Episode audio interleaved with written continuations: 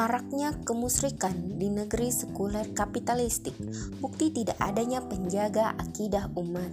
Beberapa minggu lalu kita dihebohkan fenomena spirit doll atau boneka arwah di kalangan para artis. Kali ini ada berita viral terkait aksi seorang laki-laki mengobrak-abrik dan menendang sesajen di Gunung Semeru.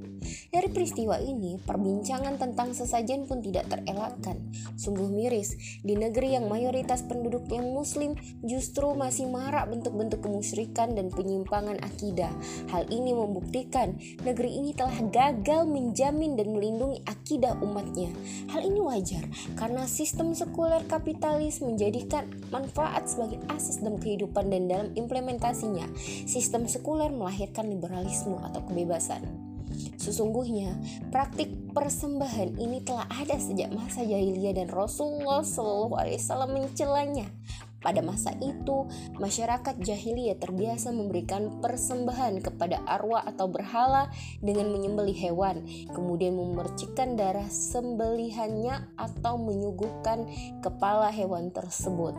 Setelah Islam datang, berbagai praktik seperti ini dilarang oleh Islam.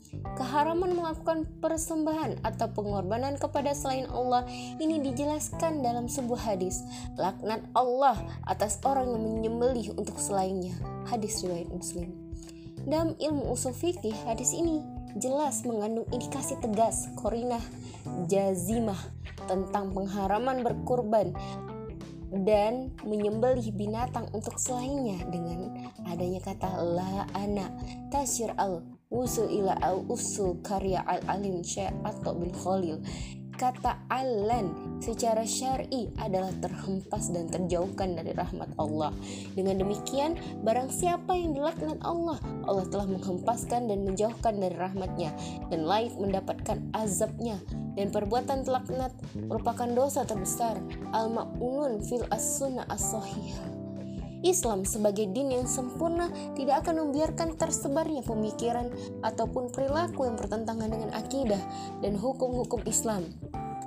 Akidah dan hukum-hukum Islam adalah perkara penting yang harus ada dan tetap eksis di tengah-tengah masyarakat. Negara adalah institusi yang bertugas mewujudkan pandangan ini. Atas dasar itu, negara tidak akan menoleransi pemikiran, pendapat, paham, aliran, ataupun sistem hukum yang bertentangan dengan akidah dan syariat Islam. Negara juga tidak akan menoleransi perbuatan atau perilaku yang menyalahi akidah dan syariah Islam.